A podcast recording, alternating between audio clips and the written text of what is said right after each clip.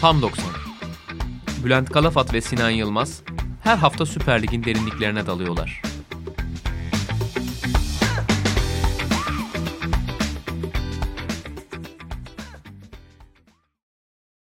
Sokrates Podcast'ten hepinize merhabalar. Tam 90'ın yeni bölümüyle sizlerleyiz. Bu hafta konumuz Kasımpaşa, Sami Uğurlu ve Umut Bozok. Ee, her zaman olduğu gibi Sinan'la birlikteyiz. Sevgili Sinan Yılmaz'la. Sinan selam nasılsın? Selamlar, teşekkürler. Sen nasılsın? Ben de iyiyim. Umarım bugünkü hastane maceran kısa ve olumlu, olabildiğince olumlu geçmiştir diyeyim. İyi, iyi geçtiğini söylüyor doktor. Umarım sorun olmaz. Ee, umarım en kısa zamanda toparlar bileğin. Eyvallah. Şimdi tabii Kasımpaşa'ya nasıl bir giriş yapmak lazım diye bir e, düşünecek olursak herhalde önceki sezonlarda da olduğu gibi biraz sıkıntılı bir sezon girişi yaptıklarıyla başlamak lazım. 20-21 sezonunun 32. haftasında gelen Şenol Can'la başladılar bu sezona. Şenol Can Karagümrük'ün teknik direktörüydü daha önce. Fakat ilk maçtan sonra yollar ayrıldı Şenol Can'la ve yerine Cihat Arslan geldi. Cihat Arslan ilkini kazandığı 9 maça çıktı ama ilk maçtan sonra bir daha hiç galip gelemedi ve 6 mağlubiyet aldı o 9 maçta. Ve 11. haftada yollar Cihat Arslan'la da ayrıldı. Hakan Kutlu'yla devam etmeye karar verdi Kasımpaşa. O da benzer şekilde ligdeki ilk maçını kazandı ve bir daha hiç maç kazanamadı. 18. haftada da Sami Uğurlu göreve geldi. Daha önce de teknik ekipte bulunan bir isimdi. Sami Uğurlu ile 6 lig maçında 5 galibiyet ve bir tane beraberlik elde etti Kasımpaşa. Tabi burada tarihte önemli. Biz bunu 4 Şubat 2022'de kaydediyoruz. Bu akşam 24. hafta maçları oynanacak ve Kasımpaşa'da bu hafta Trabzonspor deplasmanında olacak ki yani oldukça önemli bir maç. Ama şu ana kadarki gidişatları çok iyi. Kupada da Kocaeli Spor'u eledi Kasımpaşa. Ve ligde aldıkları galibiyetlerin tamamı iki farklı. Bu oldukça enteresan. Takımı 11 puanla son sırada devralmıştı Sami Uğurlu. 23. hafta sonunda 27 puanla 13. sıradalar. Çok daha konforlu bir noktada olduklarını söyleyebiliriz ve an itibariyle ligin en formda takımı Kasımpaşa. Çünkü 5 maç üst üste kazandılar ve bunu başaran 3. ekip oldular. Trabzonspor ve Başakşehir daha önce başarmıştı. Ve bu dönemde takıldıkları tek takım Sami Hoca'nın ilk maçında deplasmandaki Antalya maçı oldu. O maça da aslında 20-25 dakika Antalya'yı kendi yarı sahasından hiç çıkarmadan başladı neredeyse Kasımpaşa. Fakat daha sonra programın devamında da biraz değineceğimiz çözümünün de üretildiği kanat savunması sorununun e, tezahürüyle Antalya Spor biraz maça ortak olmuştu ve öne geçmeyi de başardı. Buna rağmen Kasımpaşa o deplasmandan bir puanla dönmeyi başarmıştı. Kasımpaşa 3 sezondur aşağı yukarı aynı şeyleri yaşıyor bu arada ilginç bir şekilde. Sezonun ilk bölümünü, ilk yarısını oldukça kötü oynuyorlar. Çoğu zaman küme düşme hattına kadar geriliyorlar. Ama devre arasında biraz daha kesenin ağzını açıyor başkan ve transferlerle ligde kalıyorlardı. Bu sene transferlerden önce takım ciddi bir ivme yakaladı ve belki de transfer sezonunu da etkilemiştir. Mesela geçen sezonun ortasında ikimizin de çok beğendiği Anderlet'ten Telin'i almışlardı. Isaac Telin'i. Santrfor'a ve ondan sonra bir toparlanmışlardı. 14. bitirmişlerdi. Bir önceki sezon daha şey dramatik çarpıcı. 19-20 sezon devre arasında tam 12 tane transferle yapmışlardı. O Govular, Tırpanlar, Endongalalar, Hadergonay, Meria, Tarkan Serbest. Hepsini devre arası alıp devam etmişlerdi. 23. haftada 17. sıradalar 18 takımın arasında. Ve kalan 11 maçta 8 galibiyet alıyorlar. Sadece bir kez mağlup oluyorlar ve ligi 10. sırada bitiriyorlardı. 3 sezondur aynı tabloyu görüyoruz. 4 sezon önce ise tam tersi sezona çok iyi başlamışlardı Trezeguet ve Cagney ile birlikte ilk yarıyı bitirdiklerinde dördüncü sıradalardı aynı puanla yani ikinci, üçüncü ve dördüncü aynı puandaydı. Hatta Beşiktaş'ı 4-1 yenmişlerdi ilk yarının son haftasında ve bir şampiyonluk hedefleri falan vardı Mustafa Denizli ile birlikte ama bu sefer de ikinci yarıda çok kötü, kötü gitmişti Kasımpaşa. O maçı çok iyi hatırlıyorum. O sırada Ayvalık'ta bir arkadaşımın evindeydim. Onlar bir yürüyüşe çıkıyordu akşam üstü saatlerinde. Ben de dedim ki ya maç var izlemem lazım. Ya Bülent nasıl izlemem, nasıl gelmezsin falan maç için. Böyle aktivite ekilir mi falan o serzenişler eşliğinde yalnız başıma o maçı izlemiştim ve Kasımpaşa fena benzetmişti gerçekten Cagney'in Beşiktaş'ı. maske takıp cezalı duruma düştüğü maç. Hatırlı Hatta hatırlıyorum şöyle o maskeyi taktığı gol iptal oldu ama maskeden gördüğü kart iptal Doğru. olmuştu değil mi? Doğru. Doğru. Öyle saçma sapan bir hadise yaşanmıştı o maçta.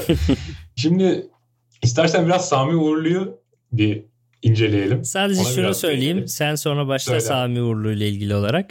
Söyle. İkinci kez o Hakan Kutlu gönderildikten sonra Sami Uğurlu ile ilk maçına çıktı. Kasımpaşa yönetiminin yeni teknik direktör aradığını biliyorum. Ama bir maç daha kazanınca Sami Uğurlu e zaten diğer getirdiklerim sadece bir maç kazanıyor. Bu en azından iki maç kazandı. Devam edelim dediler. Ve Kasımpaşa yönetimi tamamen böyle yani. iki maç kazandığın zaman devam edebiliyorsun. Yani Sami Uğurlu aslında biraz şeydi. İkinci maçını kazanamasaydı kesinlikle devam edil- etmeyecekti ve tekrar yardımcı olacaktı. Aslında hani teknik direktörün dahlinin ne kadar az bir kulüp olduğunu buradan görmüş olabiliriz. Ki yani önceki örneklerde hep ilk maçını kazanıyorlar. Daha sonrasını getiremiyorlar falan. Sami Uğurlu aslında ilk maçını kazanamayan, Doğru. sonradan getirilen teknik direktör arasında ilk maçını kazanamayan tek isim. Doğru. Ee, Sami Hoca Altınordu'da akademide yaklaşık 4 yıl çalışıyor. 17-18 sezonlarından itibaren de yardımcı antrenörlük yapıyor. Bugüne gelene kadar Altınordu'da Hüseyin Eroğlu'nun, Eskişehir'de Fuat Çapa ve Coşkun Demirbakan'ın, Altay'da Yalçın Koşukavan ve Ali Tandoğan'ın, Ankara gücünde bir kez daha Fuat Çapa'nın, Kasımpaşa'da da bir kez daha olmak üzere üçüncü kez Fuat Çapa'nın yardımcılıklarını yapıyor. Devam eden süreçte de Mustafa Gürsel ve Hakan Kutlu'nun da yardımcılıklarını yapmıştı Sami Hoca. Göreve geldikten sonra ise teknik direktör olarak göreve geldikten sonra benim penceremden en net dokunuşu şu oldu Sinan. Hem Hakan Kutlu hem de Cihat Arslan dönemlerinde dönem dönem Eserik'in, dönem dönem dönem Hayredinoviç'in hiç ikisi bir arada olduğumu hatırlamıyorum ama bu ikisi kanatlarda kullanılan oyunculara dönüşmüş. Ve merkez orijinli oyuncular olmaları itibariyle sık sık kendilerini merkeze atıyorlardı top rakipteyken ve beklerinin önü çok savunmasız kalıyordu ve Kasımpaşa bu şekilde çok fazla pozisyon veriyordu. Antalya maçı, Sami Uğurlu'nun ilk maçı deplasman.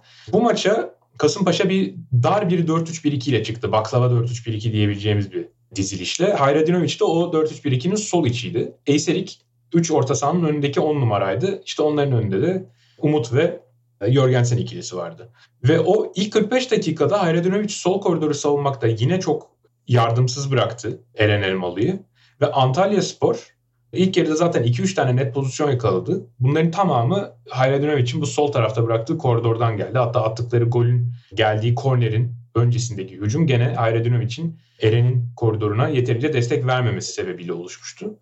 O 45 dakikadan sonra e, ikinci yarıya bir değişiklikle taktiksel ve bir diziliş değişikliğiyle başladı. Ve bir daha asla Hayradinovic veya Eyserik'ten bir tanesine kanat kanatta rol vermedi. Ve ben bunun önemli bir sebebinin yarattıkları bu savunma zaafı olduğunu düşünüyorum kendi penceremden. O günden sonra hep Ben Vanes sağda, Ahmet Engin solda yer aldılar. Eyserik ve Hayradinovic de 2-3 maç beraber oldular. Daha sonra Eyserik bir, bir süre takımdan ayrı kaldı. Ama merkezde birlikte gördük bu ikiliyi. Bunu da sağlayan oyuncu bana kalırsa yani bu iki oyuncunun aynı anda sahada olmasını bir savunma zaafı yaşamadan mümkün kılan oyuncu Doğucan Haspolat'tı. Ki o da 11 istikrarını Sami Uğurlu ile sürdürdü. Şu anda da ligimizin defansif açıdan en etkin orta saha oyuncularından bir tanesi Statsbom verilerine göre. e, işte topa sahip olmaya göre normalize edilmiş topa müdahaleler olsun, pas araları olsun, baskı sayıları olsun 90 dakika başına. Bunların hepsinde mevkisinin en üst sınıfında bulunan oyunculardan. Eren Elmalı'ya da tabii ki burada değinmek lazım. O da çıkışını Sami Hoca'nın gelişiyle sürdürdü. Bu ikisi zaten 21 yaş altı milli takımında oyuncuları. O bakımdan elinde önemli bir gençlik potansiyeli var Sami Uğurlu'nun. Bir de hani şeye de bakmak lazım. Ee, Hani Sami Hoca'nın öncesi ve sonrası Kasımpaşa'nın rakamları nasılmış diye. İlk 17 haftada akan oyunun gol beklentisinde Kasımpaşa maç başına 0.93, rakipleri 1.16. Son 6 haftada akan oyun gol beklentisinde Kasımpaşa 1.7. Bunun, bu alanda lig lideri. Rakipler 0.76. Yani çok muazzam bir dönüşüm yaşanmış burada. Uğurlu ile 6 maçta biri penaltıdan 14 gol attılar ve sadece 4 gol yediler. Şu anda işler gerçekten kusursuza yakın gidiyor onlar için. Trabzon deplasmanındaki performanslarını iple çekiyorum bu hafta sonu. Bakalım ne yapacaklar orada. Ya bu son 6 haftada bahsettiğin Galatasaray maçını ben statta yerinde izlemiştim mesela. Orada da hatırlarsın ilk 10 dakikada 2 tane %100'lük pozisyona giriyorlar. İkisini de Umut kaçırıyor galiba. Hatta birazdan uzun uzun Umut'a da değineceğiz. Hani dediğin gibi pozisyon bulma konusunda gelişiyorlar. Ben bilhassa bu Eyserik ve Hayredinoviç'in de ikisinin de zaten çok fazlasıyla merkez oyuncusu özelliklerine sahip olduklarını düşünüyorum. Yani kanatta neden ısrarla oynatıldıklarını çok anlayamıyorum zaten. Çünkü ikisi de hızlı değil. Topla vurup gidemez. İkisinde savunma yardımı problemli ama mesela tam tersine Eyserik'in bilhassa oyun vizyonu çok iyi. Merkezden hem kanatlara hem dikine atabileceği paslarla fark yaratabilecek bir oyun zekasına sahip. Belki de geçmiş hocalar doğru kanat oyuncularını bulamadıkları için biraz kanada yerleştiriyordu ama Sami Hoca bir de üstüne Yusuf'u da kaybetmiş olmasına rağmen son maçlarında işte Ahmet Engin'i çıkardı mesela o biraz şapkadan çıkma oldu. Benunesi de bek falan kullanıyorlardı onu da öne attı hoca.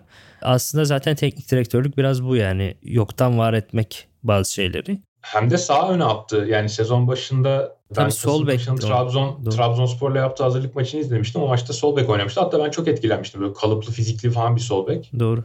Birçok maçta sol bek Ama, oynamıştı evet. Doğru. Şimdi artık e, bir sağ kanat Kasımpaşa'da. Evet ve zaten hani teknik direktörlük demişken hani böyle çözümler bulmak işte adamı git sol bek adamı sağ açık yap Ahmet Engin çıkar falan ve ciddi bir katkı aldı. Biraz ben bu Süper Lig'deki teknik direktör değişimine değinmek istiyorum. Bu sezon gerçekten ilginç bir sezon yaşıyoruz. Yani Kasımpaşa'da teknik adam değişimi zaten bir normal haline geldi de bu sene mesela Fatih Terim, Şenol Güneş, Mustafa Denizli, Aykut Kocaman, Ersun Yanal gibi çok önemli isimler. Geçen 10 yıllarda ciddi anlamda katkı sağlamış, başarılı olmuş isimlerin hepsi şu anda boş boşta, işsiz. Ama çok bilinmeyen isimler Sami Hoca gibi veya genç isimler takım çalıştırıyor. Beşiktaş'ta Önder Karaveli var mesela. Alanya Spor'da Farioli olsun, işte Kasımpaşa'da Sami Hoca olsun, Göztepe'de El Maestro olsun, Antalya'da Nuri Şahin, Galatasaray Torrent hamlesi yaptı bilinmeyen bir isim. Yani çok farklı profiller ve bu sene geçen yılların aksine yabancı teknik adam sayısında da ciddi oranda bir artış var. Hatta şöyle bir çıkarayım dedim old school diyeceğimiz teknik adamlar kimler kaldı diye. Gerçekten çok az kaldı. Rize'de Hamza Hoca kaldı. Kayseri Spor'da Hikmet Hoca kaldı. Fenerbahçe'de İsmail Kartal Hoca var ve Sivas Spor'da da Rıza Hoca var. Bunlar dışında öyle çok gelenekçi ve tecrübeli hoca sınıfına konabilecek hoca yok yani göremedim. 20 takımda sadece 4 tane school hoca var. Hadi belki bir de şu Midika'ya ekleyebiliriz oraya. Ama onun dışındakiler hep böyle riskli seçimler. Genelde riskli seçimler yapmaktan korkardı kulüpler hep böyle genç hocalar veya yabancı hocalar tercihleri yapıyorlar. Ha bu tercihlerin hepsi doğru olacak diye bir şey yok. Mesela Volkan Demirel tercihinden sonra Karagümrük çok kötü gidiyor. Hem disiplin açısından hem oyun performansı, oyun kalitesi açısından çok kötü gidiyor ama ne olursa olsun kulüplerin artık hep aynı isimlerin şeyinde dönmektense, uydusu gibi etrafında dönmektense yeni isimlere, farklılıklara şey yapması, e, gitmesi keyif veriyor bana açıkçası. İlgimi çekiyor. Katılıyorum sana ve bu teknik direktör profilinin artması en büyük temennilerimden bir tanesi. Bir de şöyle bir durum var. Ben 4 Temmuz'da bir e, grafik çıkarmışım. Hani böyle deyince biraz garip oldu da çıkardığımı hatırlıyordum. Ne zaman çıkardığımı hatırlamıyordum. Twitter'dan kendi tweetlerimi geri giderek buldum. 4 Temmuz'da baktığımda şöyle bir durum varmış abi. 5 büyük ligin ve Türkiye'nin, e, Türkiye yani bizim ligdeki teknik direktörlerin yaşlarını çıkarmışım. Tabii o sırada da mesela ne yoktu? Crystal Palace'a Vieira daha gitmemişti mesela. O yüzden Roy Hodgson girmiştir Premier Lig ortalamasına hmm. biraz yükseltmiştir orayı falan ama şöyleymiş 4 Temmuz itibariyle Bundesliga'nın ortalaması 45.6 ki biliyorsun Bundesliga bu konuda artık çığır açtı. Doğru. La Liga 52.1, Lig 1 Fransa 54.1, Premier Lig 50.1, Serie A 53.1 ve Türkiye 51.9 yaş ortalaması. Tabii bizde de işte Mustafa Hoca. Doğru. Altay'ın sezon başında teknik direktörü olan Mustafa Denizli bizim çıtamızı çok yükseltiyordu. Zaten Avrupa'nın en yaşlı teknik direktörlerinden bir tanesiydi kendisi. Hatta bu 5 ülke artı Türkiye arasında Mustafa Denizli'den daha yaşlı hoca yoktu. Hani onun gitmesi de şimdi tabii ortalamayı biraz düşürmüştür diye tahmin ediyorum Türkiye'de. Ama hani durumumuz hiç fena değildi. Evet. En azından ben çok daha kötü bir tablo bekliyordum. Çok daha yaşlı hocanın olacağı bir tablo bekliyordum ama en yaşlının yanında en genç de bizdeydi. Farioli bizdeydi mesela. E, o da tabii bizim ortalamamızı biraz daha normalize ediyordu. Umarım Umarım daha çok yeni isim görürüz ve umarım bu isimlere daha fazla sabredilir ve şans verilir. Dilersen şimdi biraz Umut Bozok'a dönelim. Evet. Benim sezon başından beri hani en hayranlıkla izlediğim santrforlardan bir tanesi ligimizde. Hatta bilmiyorum buna katılır mısın ama yani sanırım ligimizin en komple santriforu Umut. Ya hava topları hariç katılabilirim herhalde. Hem kompleyi şöyle şu anlamda kullanmak istiyorum ben. Hem oyun kurulumuna katkı, takımı 3. bölgeye taşıma ve ceza sahasına taşıma hem de oradaki işleri bitirme konusunda en donanımlı oyuncu galiba santiforlar arasında Umut. Hı hı. Ama evet hava top hava toplarında bir bir Cornelius değil tabii ki. Hı hı. Ama gerçekten yani şöyle bir çırpıda düşündüğüm zaman başka kim bu işleri Umut Bozon şu ana kadar yaptığı kadar iyi bir seviyede yapabiliyor diye düşünüyorum. Hani dönem dönem Adana Demirspor'da Balotelli bunun şeylerin izlenimlerini veriyor ama beni Umut kadar etkileyemedi açıkçası. Umut Eylül 1996 Saint Avu doğumlu. Umarım ismini doğru söylüyorumdur doğdu, doğduğu kentin. Alman sınırına yakın bir Fransız kasabası. En yakın şehir merkezi Metz, biraz batıda. O da Metz altyapısında futbola başlıyor. Fransa'da Fransızca'da T okunmuyor. Sanırım Senavu diye okuyorlardır. Saint değil de ee, ya Senavu. Şeye falan girdim. Forvo'ya falan girdim. Orada Saint Avu diyorlardı. Hı. Ama dediğinde doğru mesela Paris Saint Germain'deki Saint'in T'sini söylemiyorlar. Hı hı. O yüzden ben peşin peşin katletmiş olma ihtimalime karşı özür dileyeyim de. Eyvallah kesin bir yerlerde bir hata yapacağız çünkü ileride birkaç tane daha garip e, e, okunuşlu şehir var. Evet evet. Mets altyapısında başladığını söyledin. 2016'da Temmuz 2016'da şimdiki adı Atletico Marsilya olan o zamanki adı da Consolat Marsilya olan takıma transfer oluyor. Aslında 20 yaşında transfer oluyor bu takıma. Altyapıdan ayrılıp nihayet ben artık bir takımda oynayayım demek için hiç erken sayılabilecek bir yaş değil. 20 yaşında Fransa 3. ligine, nasyonel lige transfer oluyor ve profesyonel kariyerine ama çok hırslı bir giriş yapıyor. Biraz araştırdığıma göre evinin spor salon, e, salonuna spor malzemeleri alıp özel hoca tutmuş ve çok yoğun bir şekilde çalışmışlar ve bu çalışmaların da meyvesini önündeki iki sezonda ciddi anlamda almış. İlk sezonunda o üçüncülük ekibinde Atletico Marsilya'da 32 maçta 18 gol atıyor. O sezonun ikinci yarısında da Ümit Milli Takım'a çağrılıyor ilk kez. Ve ilk Ümit Milli maçında Azerbaycan'a karşı 4-0 kazanıyoruz. 2 gol atıp 2 de asist yapıyor. Ama Ümit Milli kariyeri sadece 5 maçla sınırlı kalıyor. Çünkü az önce dediğim gibi zaten çok geç başlıyor. Yani 20-21 yaşlarında başladığı için öyle bir çok fazla Ümit Milli kariyeri olmamış. Ama aslında Umut Bozuk 2012'lerden beri bizim milli takım için bilinen bir oyuncu. Bu açıdan bizim milli takımların gurbetçileri bilme ve onları takip etme konusunda bir takım sıkıntıları vardı. Bu sıkıntı Umut'a yansımamış. O açıdan tebrik etmek lazım. 2012 yıllarında U17 milli takımımızda da 5 maçta oynamış mesela Umut. Yine gollerin gollerini attığını görebiliyorum. İlk sezondan sonra ikinci sezonda 2017-18 sezonunda 150 bin euro bedelle ikincilik ekibi Olimpik Nim'e transfer oluyor. Orada da yüksek performansını devam ettiriyor ve 36 maçta 24 gol atarak gol kralı oluyor Lig 2'de ve takımını da lig ikincisi yaparak Lig 1'e taşıyan isim oluyor. Geride kalan sezonlar arasında zaten bu az önce şimdi bahsettiğin sezon Umut'un zirvesi evet, olarak kesinlikle. ön plana çıkıyor. Nimi Olimpik Nim'i birinci lige taşıdıktan sonra 2018-2019 sezonunda ilk kez birinci lig deneyimi yaşıyor. Ve tabii zorlanıyor burada bekleneceği, beklenileceği üzere. İlk haftalarda 11'de kendine yer buluyor. Daha sonra bu yeri kaptırıyor. Ve neticede sezonu 25 maçta 2 golle tamamlıyor. Fakat Nim sezonu 9. bitirerek ilk çıktığı sezonda Lig 1'de kalmayı başarıyor. 2019-2020'de 1,5 milyon euro bedelle 3 yıllığına Lorient'a transfer oluyor ve ikinci lige dönüyor. E, herhalde burada birinci lig için bir e, yetersiz bulunması söz konusu oyuncunun. Hmm.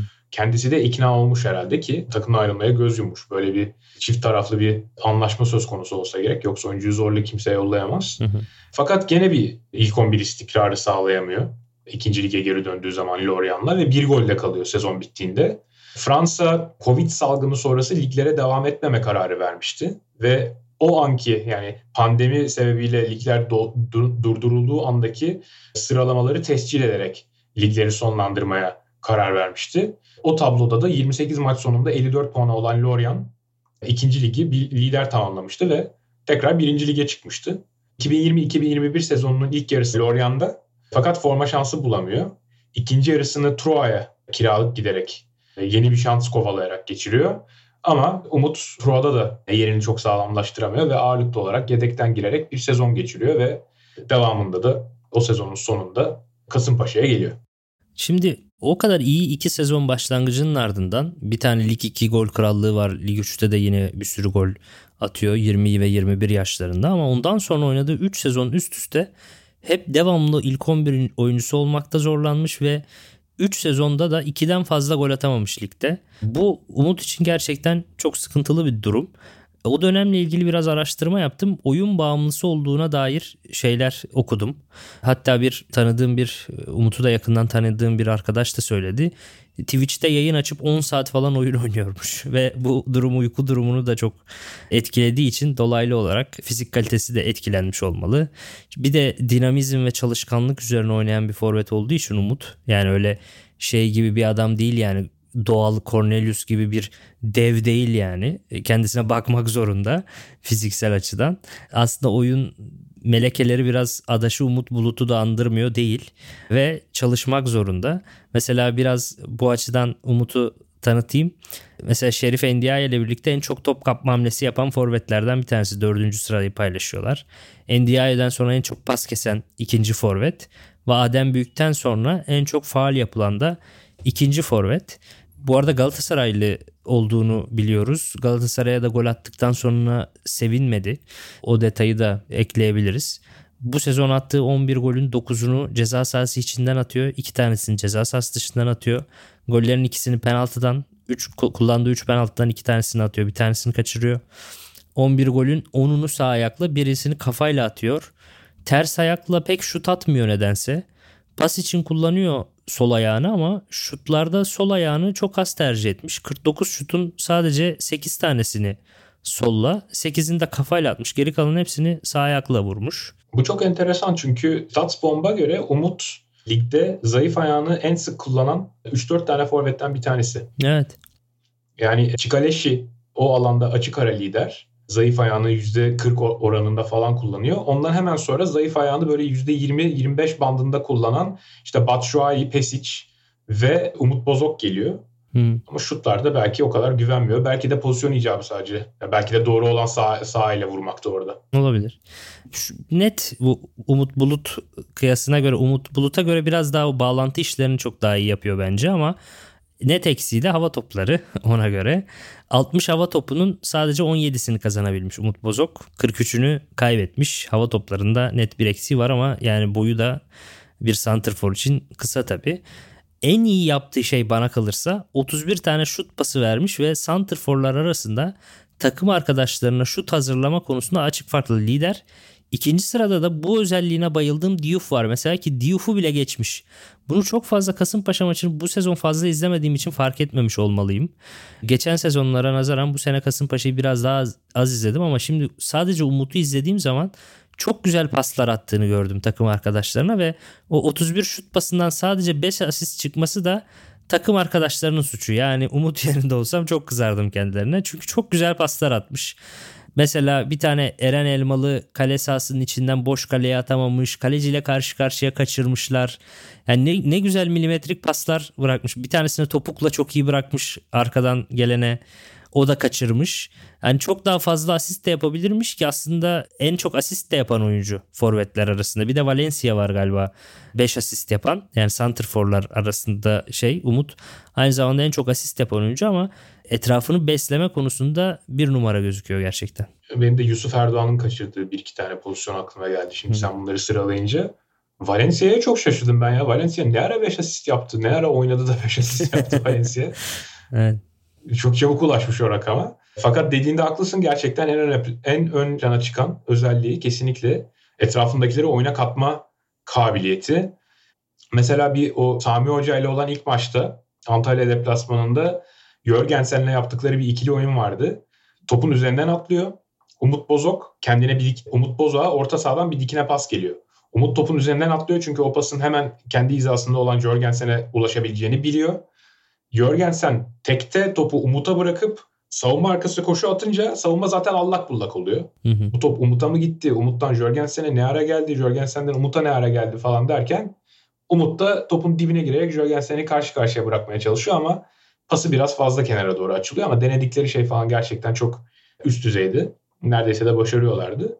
Bunun gibi pek çok maç oynadı. Hem bu ikili hem başka oyuncularla etkili bağlantılar kurabildi. Zaman zaman Travnik'le, zaman zaman Eyserik'le çok iyi bağlantılar kurmayı başardı e, akan oyunlarda. Hani ben bu bakımdan çok faydalı bir oyuncu olduğunu düşünüyorum ki Az önce sen e, sana bahsettiğim o çift ayağını kullanma özelliği de bu bağlantı rolünde çok daha rahat etmesini sağlıyor. Çünkü mesela Çikaleşi de böyle. Konya bölümünde hatırlamıyorum değindik mi ama Çikaleşi de mesela sırtı dönük aldığı zaman arkasındaki savunmacı bilmiyor Çikaleşi'nin ne tarafa döneceğini. Çünkü her iki tarafa da aşağı yukarı eşit sıklıkta dönebilen bir oyuncu. Hı hı. Hani Rize maçında mesela işte yaptığı asist vardı Çikaleşi'nin. Lak diye sonuna dönüp soluyla diagonal atıyor. Umar'ın kafasının üzerinden arkaya düşen top işte Bütücü alıp gol atıyordu onu. Hani bu tarz şeyleri Umut Bozok da çok iyi yapabiliyor ki Sami Uğurlu 28 Ocak'ta Beyin Sports'a verdiği röportajda özellikle buna vurgu yapıyor. Umut'un en önemli özelliği sürekli oyunun içinde olması. Bağlantı oyunu kabiliyeti çok yüksek diyor. Hı hı. Gerçekten bu bakımdan özel. 900 dakikadan daha fazla sahada kalmış santraforlar arasına arasında 90 dakika başına akan oyundan 18 için en fazla pas atan 3 oyuncudan bir tanesi. Diğer ikisi Figueiredo ve Adem Büyükmüş. Topu son 30 metreye taşıma konusunda paslar ve top sürerek topu son 30 metreye götürme konusunda da gene ligin en üst sırasındaki oyunculardan bir tanesi. E, savunma katkısında sen zaten demin önemli metriklerle bir resim çizdin. Statsbomb'dan da ona şöyle destek verecek metrikler var. 90 dakika başına baskıda ve kontra baskıyla top kazanmada. Forvetler arasında gene en üst sıradaki 5-6 isimden biri.